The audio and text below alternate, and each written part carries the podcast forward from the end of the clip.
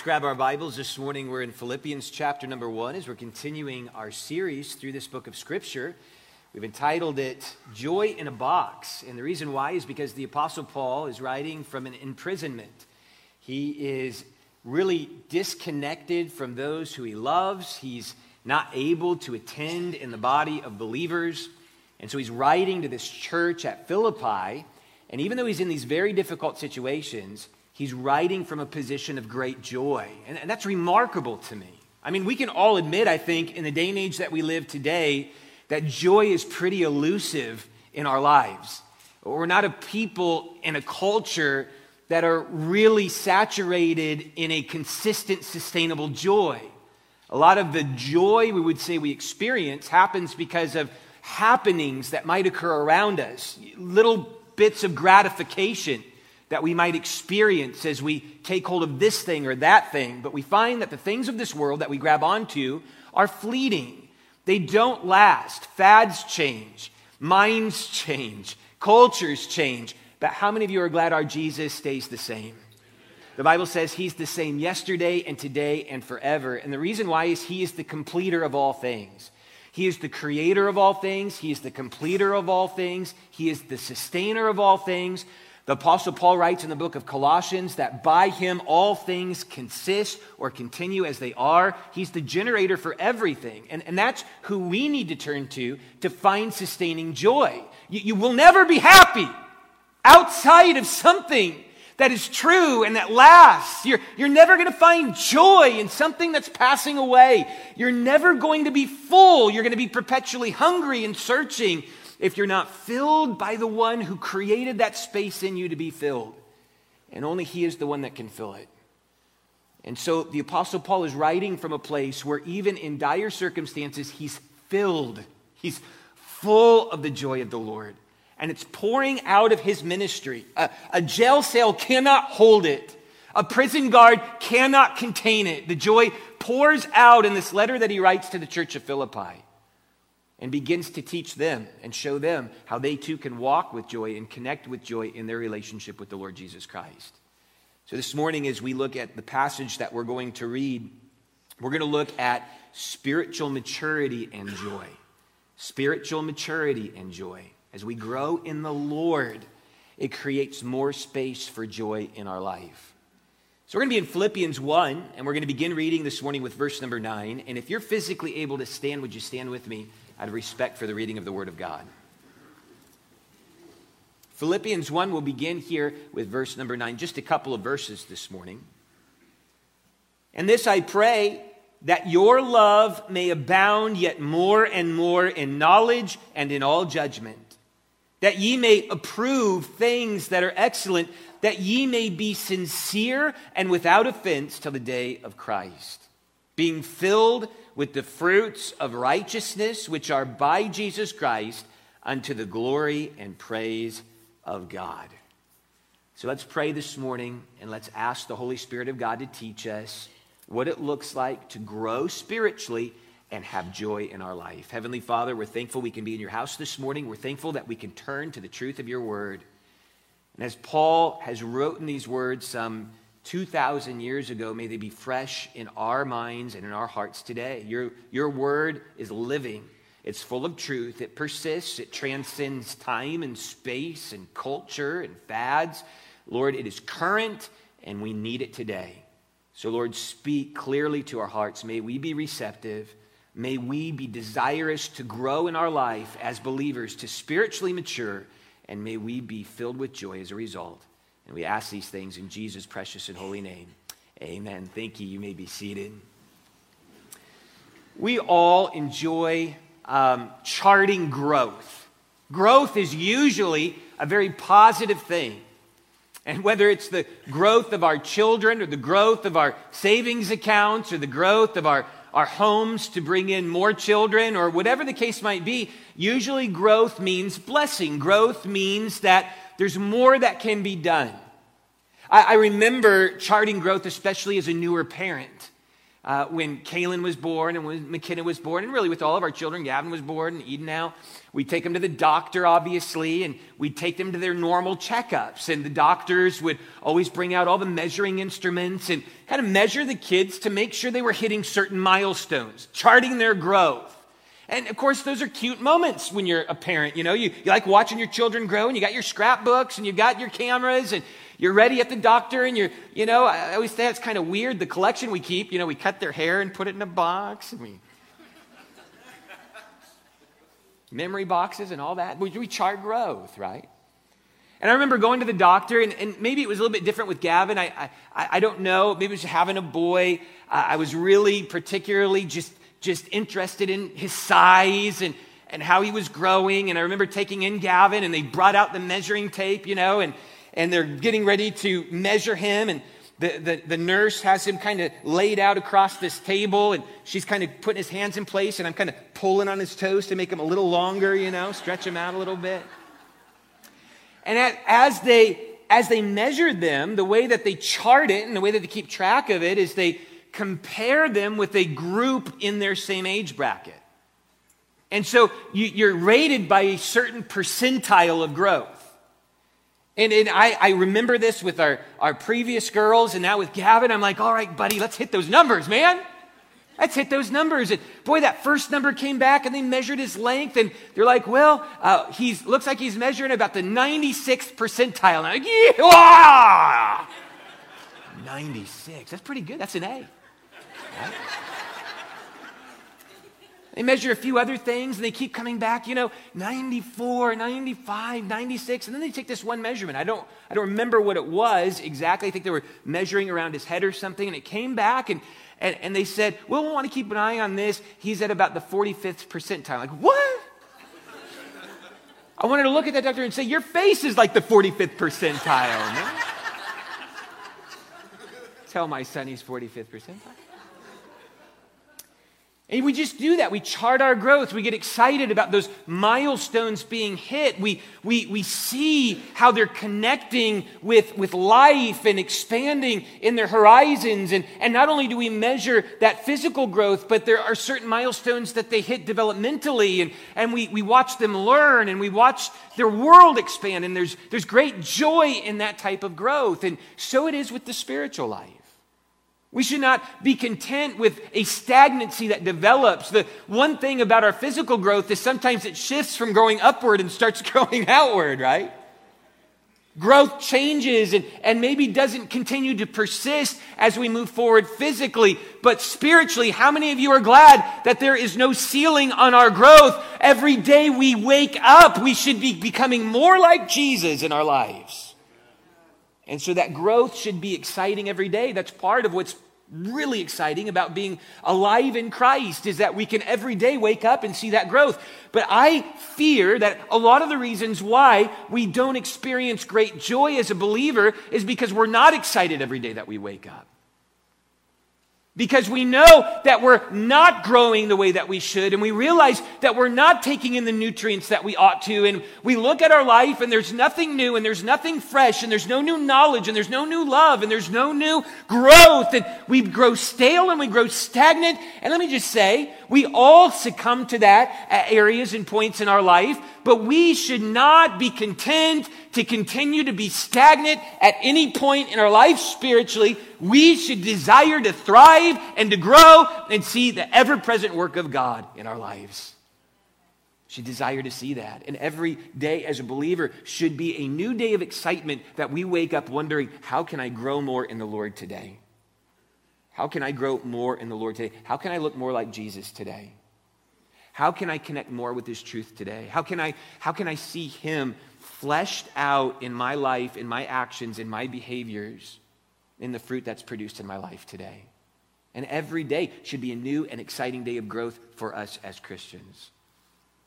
I know we could have many types of excuses about why we're not growing, but it's hard for us to excuse ourselves for a lack of growth in our life when we're hearing from the author Paul, who has every reason physically and mentally to not grow, being locked away and put aside in his ministry.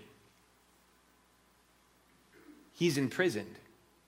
And yet he's continuing to flourish in his ministry to this church at Philippi. And there are three key things that I want us to see concerning the connection of spiritual maturity and joy today. Three key things that I want us to see where we connect spiritual maturity and joy in our lives. Now, this isn't an exhaustive list in our Christian life, but there are three things that Paul highlights to this church of Philippi. As we dig into our passage this morning, I want us to see, first of all, the joy of growing in love. The joy of growing in love.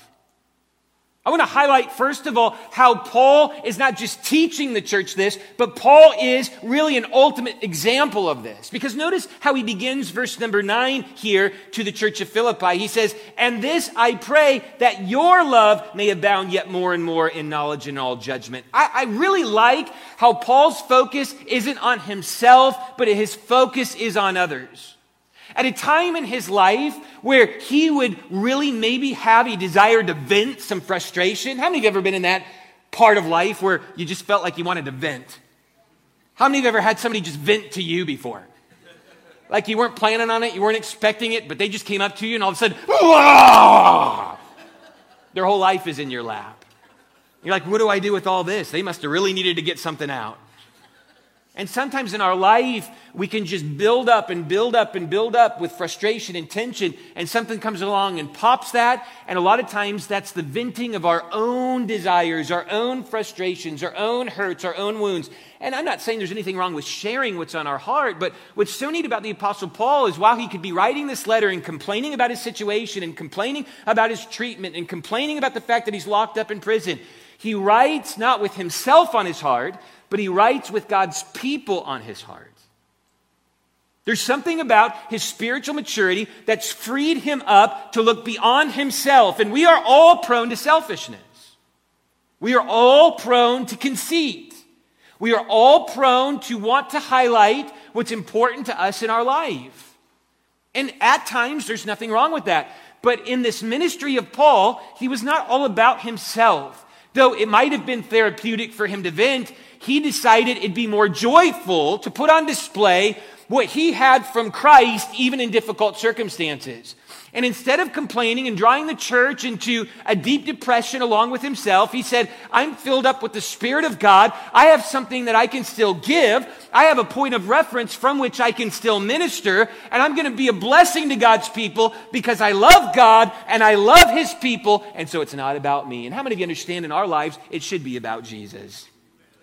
When we look at the one who did suffer and we look at the one who did die and we look at the one who did give himself for us and we look at the one who did redeem us, no matter what we're going through, we can connect with his sufferings, but do so in joy and still have capacity to minister to others in love. And that's what Paul is really praying for concerning this church. I pray that you would experience the bountifulness of God's love in your life like he has shown me in my life. I pray that you would grow and mature in this area of love, abound in it. Abound in it. Now, that's something we are capable of doing as Christians.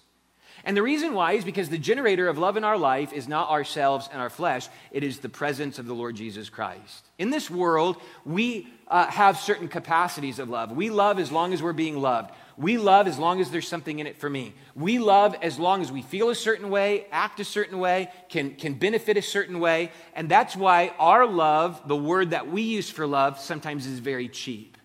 How many of you have ever heard somebody say, I love these shoes? Right? I love this car. How many of you ever heard somebody say, I love pizza? By the way, there's nothing wrong with that, okay? But we use this word love to express the fact that we get something out of it. I love pizza. Why? Well, it's not like that Christian song, I love pizza because it first loved me. How many of you know pizza has no feelings for you at all whatsoever? You feel a certain way after you eat pizza. We love it because it tastes good. We love these shoes because they look good. We love this car because it drives well. And so we love based upon the benefit factor for ourselves. But when this kind of love, it doesn't matter if we're benefiting from it or not. Paul certainly wasn't benefiting from being imprisoned. And yet there was this abundance of love that flowed from his life because it was there uh, based upon the presence of Jesus, not based upon the presence or the need for self satisfaction. And so he says, I want that kind of love to depict your growth, church at Philippi. I want you to abound in a love that's not dependent on what you get back out of it. I want you to really be expressive with a love that's sacrificial in nature, that's full of the Spirit of God in nature, that's full of the joy of the Lord in nature, and can come even from a prison cell if needs be.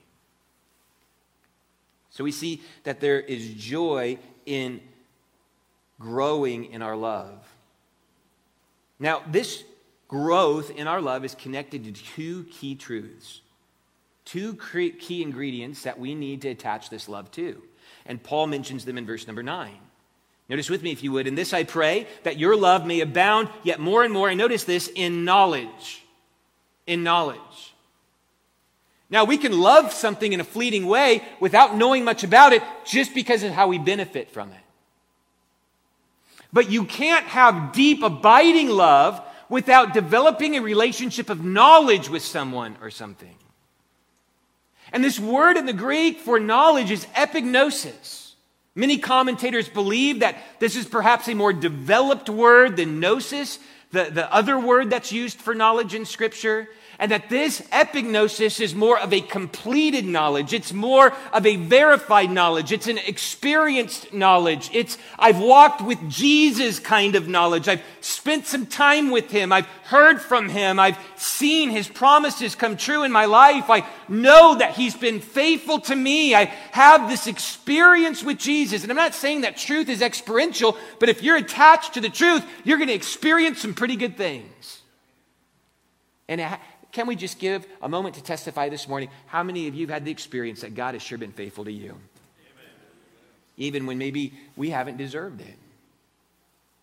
And so there's this, this epignosis, this knowledge. It needs to be attached to love. Listen, Paul's saying, I don't want you to just merely be infatuated with God. I don't want you to be infatuated with God's people. And by the way, that can happen. You can come into a church or a church experience or some kind of revival experience and you can be overwhelmed and awed with perhaps the way the people are or the way the, the music is or the way the environment is. And you can develop an infatuation for the feeling that you gain from that. You can be infatuated by God when you, when you maybe experience some of the things that he, he gives you and the ways that He blesses you. And there's an infatuation that can develop, but this is something deeper. This is a love that's based upon actual experiential relationship. It goes beyond the surface of I'm gratified for a moment to I can trust God that He will sustain me for a lifetime because I know Him and I know His Word and I know that He's faithful and I've walked with Him and He's brought me through trial and I know that He's there. And so we have this epignosis, this knowledge that anchors our love to something that's sure. How many of you understand love is fleeting today? People hop from thing to thing, from person to person, from situation to situation, many times trying to find these expressions of love, and yet they never develop this deep knowledge and relationship, and that can happen with God. Aren't you glad that God wants us to know who He is? Aren't you glad that God has communicated to us who He is in His Word so that we can learn of Him and we can know Him and we can love Him more? So we grow in this understanding of love by attaching it to this intimate knowledge of who Jesus is. We attach it to this intimate knowledge of who God's people are. I believe a church should be more than a social club. I believe it should be a gathering of family. We're born into the household of God. We might not always get along. We may, we may even irritate each other every once in a while. How many of you know good family irritates each other at least every once in a while? And to keep people thinking, you know? There may be personality clashes. There may be issues that will need forgiveness and repentance. And all of that is part of living together and doing life together. And we need to come together in a deep way where that type of knowledge can be experienced in abiding and abundant love that really only the Spirit of God can manage in the household of God. A lot of people enjoy isolation.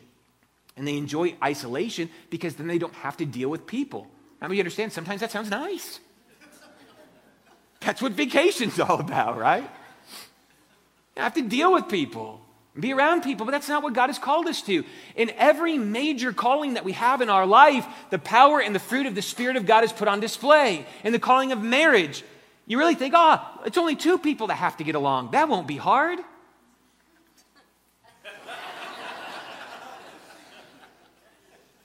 Only two people, that, that, that's easy. No, it's not always easy. And how many of you are glad if you've been saved and you were uh, growing in your spiritual maturity through that relationship? How many of you are glad when the Word of God and the Spirit of God got involved in your relationship and helped you out? You'd think, oh man, well, church, church, those are God's people.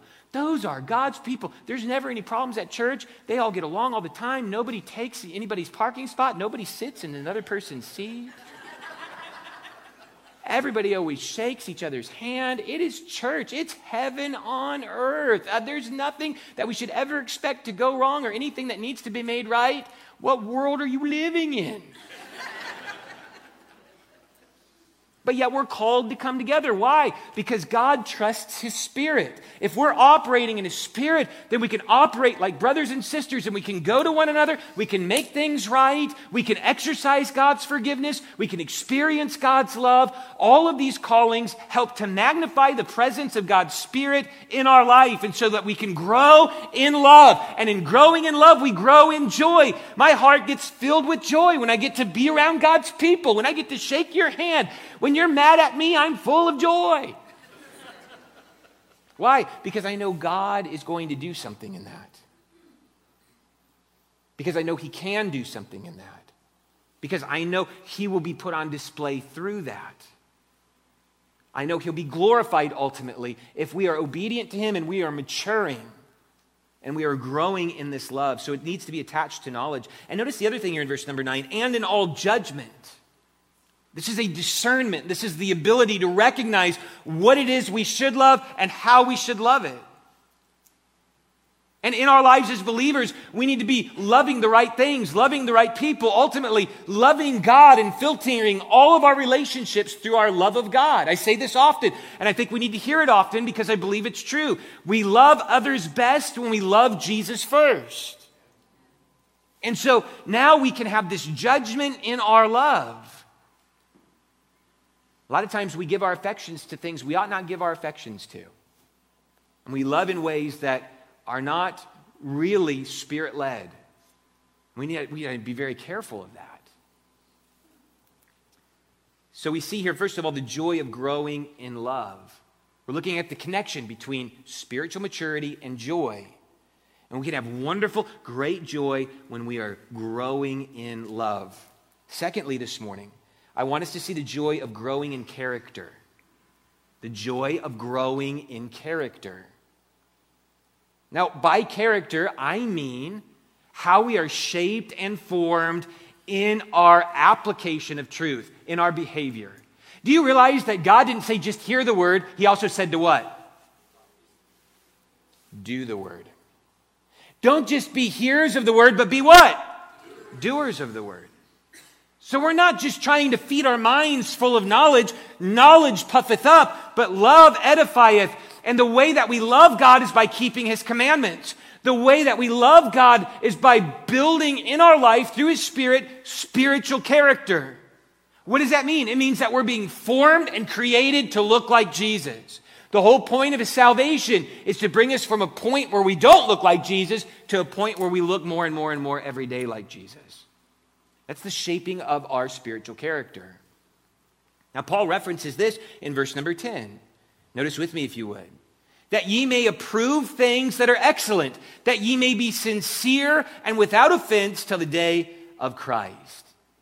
So, character is first identified in what we approve. This word approve means to try, it means to apply, it means to connect with in an applicable way. So, what is it that you are approving of in your life? Look around your house, look at your entertainment, look at your speech, look at your apparel, look at all these different things. They say a story about you. These are the things that you're allowing into your most intimate spaces. These are the things that you're dwelling on, that you're feeding on, that you're allowing into your mind gates and your ear gates. These are the things that you are fleshing out through your life by identifying with them in behavior what are all these things that you're allowing into your life? What are all these things that you are approving of and trying in your life? And he says, apply or try or approve only excellent things. Well, what are excellent things? Excellent things are godly things. And the Bible gives us a filter for this. Later on in Philippians chapter number four, we're going to come to it. Philippians 4, number 8 says this Finally, my brethren, whatsoever things are true, whatsoever things are lovely, whatsoever things are honest, whatsoever things are just, whatsoever things are of a good report, if there be any virtue which is excellence, if there be any praise, think on these things. So, those are the things that we are to approve, that we are to saturate our lives with. But so many times, in Christian lives and in Christian homes, you'll find that we've allowed things to pass through the filter that do not edify, that do not build up, that do not mature, that do not have spiritual sustainability. And we approve them. And can I, can I just bring this home a little bit? I don't mean to be too heavy this morning, but this is a heavy thought. Parents, what are you showing your children by allowing it in your home that you approve of this? That you approve of this?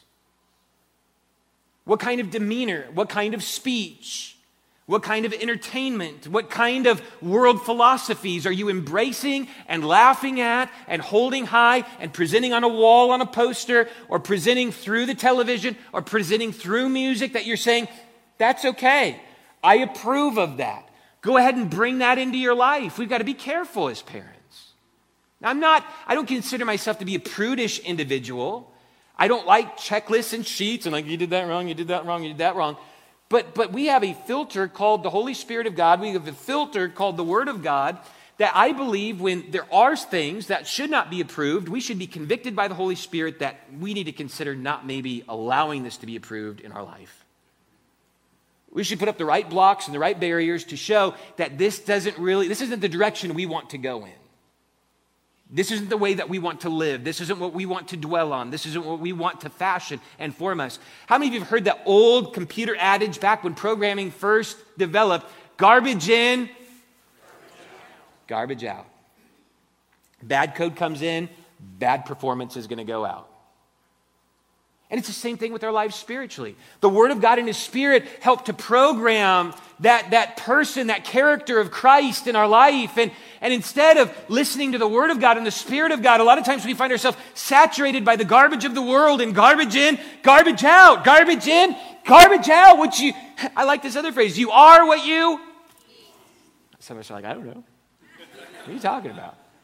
You are what you eat. In other words, the nourishment that you allow into your life is all ultimately going to be what fashions and forms you in your health and in your growth and in your maturity. It's the same thing spiritually. So approve those things that are excellent. We need to be growing in our character. Now, this approving of things that are excellent connects itself to two key thoughts again here in verse number 10. The first is this Paul says that you may be sincere. Allow the Word of God, the truth of God, and the Spirit of God to create the right kind of character in your life so you're not putting on a show. How many of you know that anybody can button up in a coat and a tie and say, I love Jesus? I do it all the time. But do you really? Is it a put on? And how many of you understand it's exhausting to be a put on? It's exhausting to keep up an appearance. It's exhausting. I mean, just think about your house. How often you have to paint it. How often you have to clean it. How often you have to deal with it just to make sure that even the facade of it looks nice. A lot of work goes into that. And that's why God doesn't shape us from the outside in. God shapes us from the inside out. He comes in and does all the heavy lifting. He comes in and removes all the, uh, as we've been learning about on Wednesday night, all the, uh, the furniture that we should not have in there. And then he moves his own furniture in and he begins to care for that from the inside out. And our life shouldn't be a put on. We should be developing strong, good spiritual character where it's not a facade. It's just naturally what has matured from the inside out. And we're sincere. The word sincere here in its Greek form literally means to uncover through direct sunlight. How many of you understand you see things a whole lot differently when you take it out in the light of the sun? That light hits it, that true light hits it and exposes flaws and blemishes and cracks and difficulties where maybe uh, inside or in lesser light, those things were hidden. Can I ask you a question? Could your life today be dragged out into direct sunlight? How would it hold up? If the light of the sun were to reveal all that's there, would it be genuine or is it a put on? A lot of times, if you go to the store and you pay with anything, uh, $20 bill or, or, or larger in denomination, that, that clerk will take that bill and what will they do with it? What are they doing when they do that? They're holding it up to the light. Why? Because when that light shines through it, what are they looking for? That little band running through that bill because that authenticates it. It's genuine. It's real. And so, like that, our lives, when the light of Jesus shines through it, shouldn't be blocked with a form and fashion of the world. But when that light shines through our life, it should be indelibly seen that the picture of Christ shows up. That we're authentic, that we're genuine. Paul says, I don't want you to be a put on, I want you to be real. That's what's going to bring joy. Christians, I've seen many grow weary because instead of getting right with God or growing in God or maturing in God, they're merely putting up a facade that they are.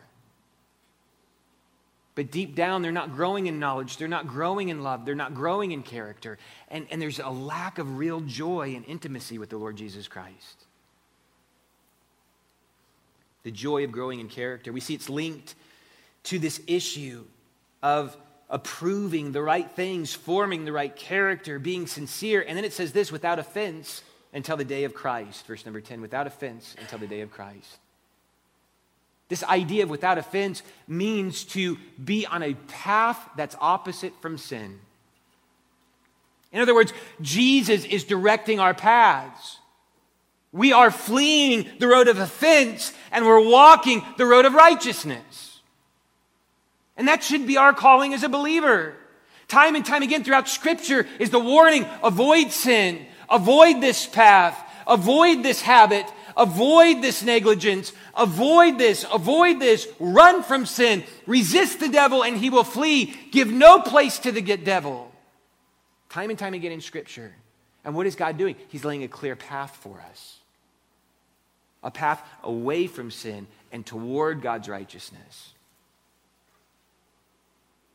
As we grow in character, we should be more and more in our life genuine in our reflection of Christ, and more and more in our life pulling away from the path of sin and running toward the path of righteousness. Lastly, this morning, and we'll be done, we see the joy of growing in capacity. We've looked already this morning at the joy of growing in love, the joy of growing in character, but now let's look at the joy of growing in capacity. We learned as we were going through our study in John 15 that, that, that we are vessels that can be filled. Jesus says, I write these things unto you that ye might be filled with the knowledge of my will, that ye may be filled with the presence of my joy. So we're vessels that need to be filled. And as we grow in our maturity, so we should grow in our capacity to be filled with the right things. I don't know about you, but man, if there's something I, I really like, I want a lot of it. And I remember as we were traveling out here to move to here from Southern California, on that trip, we stopped by a lot of these large truck stops. And what I like about large truck stops is they have large fountain drink stations. like mega large. And uh, I'm a big fan of tea and, and some other flavored drinks. And I like going in there. And uh, I always look at, I always think, you know, I mean, you can only drink so much. And so I'm, oh, yeah, I mean, I'm get one about that big. But then you look down the road, and I, I swear, I swear at this one place we stopped, it was $1.25 for this one. But if I bought this one, it was like 59 cents.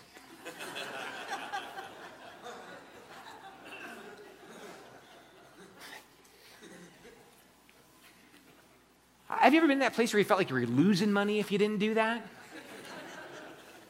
I'm like, I don't even know I can fit that in my car door. But I'm buying it. And look what I got. I mean, I grabbed that thing and you had to prop it into the into the dispenser. I don't think it would fit all the way up. I mean, and then you'd take a little cup so you could get it all the way to the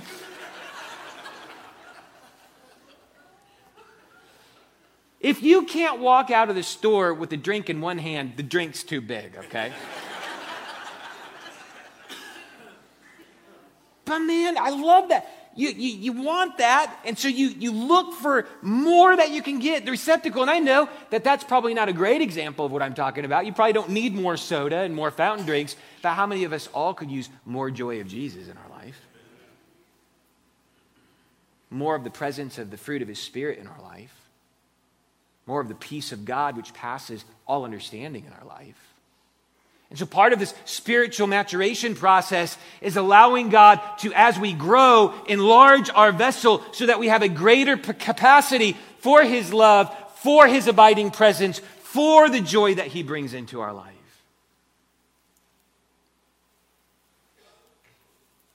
Notice how He expresses this in verse number 11 being filled with the fruits of righteousness which are by Jesus Christ unto the glory and praise of God. A lot of times we're limited in our capacity for the fruit of Christ's righteousness because we're not growing in the Lord. We're not maturing in His love, in His knowledge, in His character. And so our capacity for fruit is very limited. Why should that matter to us? Pastor, I'm relatively happy. I mean, I don't feel like I need anything really jogged in my life. I feel like I'm getting by. Yeah, but what's awesome is that when you produce fruit, it affects other people's lives too. I remember where we lived in California, we had some fruit trees. I've talked about them at length in many other sermons uh, in our backyard. And what was always neat is when that tree came into its fruit season, and there were times that if we fertilized right and we watered right and we did everything right, those trees would produce an abundance of fruit. We had this one particular tree in our backyard. I'm not sure what the citrus was. It kind of looked like an orange, but it had this like lump on the top, and it wasn't an orange, but that lump made it really easy to peel, so I like that. I like it when they make my fruit easy to eat. Thank you, God. And uh, man, there were, there were times that tree would produce so much fruit, the, the limbs would be hanging down, and we'd have company over, and they'd go out in their backyard and they'd say, Look at the fruit on your tree. And I'd be like, Yeah. And I love being able you, you want some? And they're like, Can we? Yeah. And I'd go in, and we have this collection of these store bags, you know, those plastic ones you put all your groceries in, and I, would hand them a couple bags, I'd fill them up. Really? Yeah, go for it. And they're out there and they're pulling those out. They're filling their bags. They're walking out with smiles on their face. And, and what a blessing it was. Hey, we're going to come back to your house. Come back. We'll have more fruit. we're pros. It's just awesome.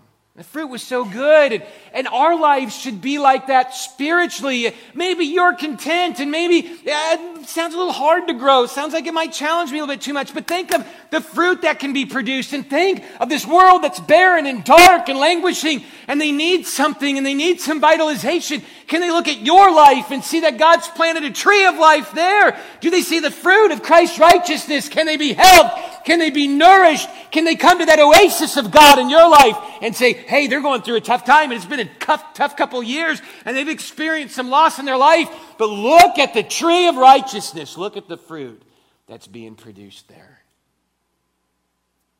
What a blessing that is because we do all of this, it says at the end of verse number 11, to the glory and praise of God. I was a little prideful about the fruit on my tree in my house, but the fruit that exists in my life has nothing to do with me. And the fruit that you produce in your life as a believer has nothing to do with you. It's all because of the power of Christ in you. Without me, ye can do nothing, Jesus said. Are people seeing that fruit? This morning, we've learned about the connection between spiritual maturity and joy. And I think a lot of the joyless lives that Christians lead are led joyless because they're not maturing and growing in the Lord. There's no extended capacity. There's no abounding love. There's no continual formation of character to look more like Jesus. And we feel the weight of that because we're disconnected in many ways in our walk with the Lord. Oh, that God might revitalize some of those things in our lives and in the church as a whole, that we may bring forth much fruit.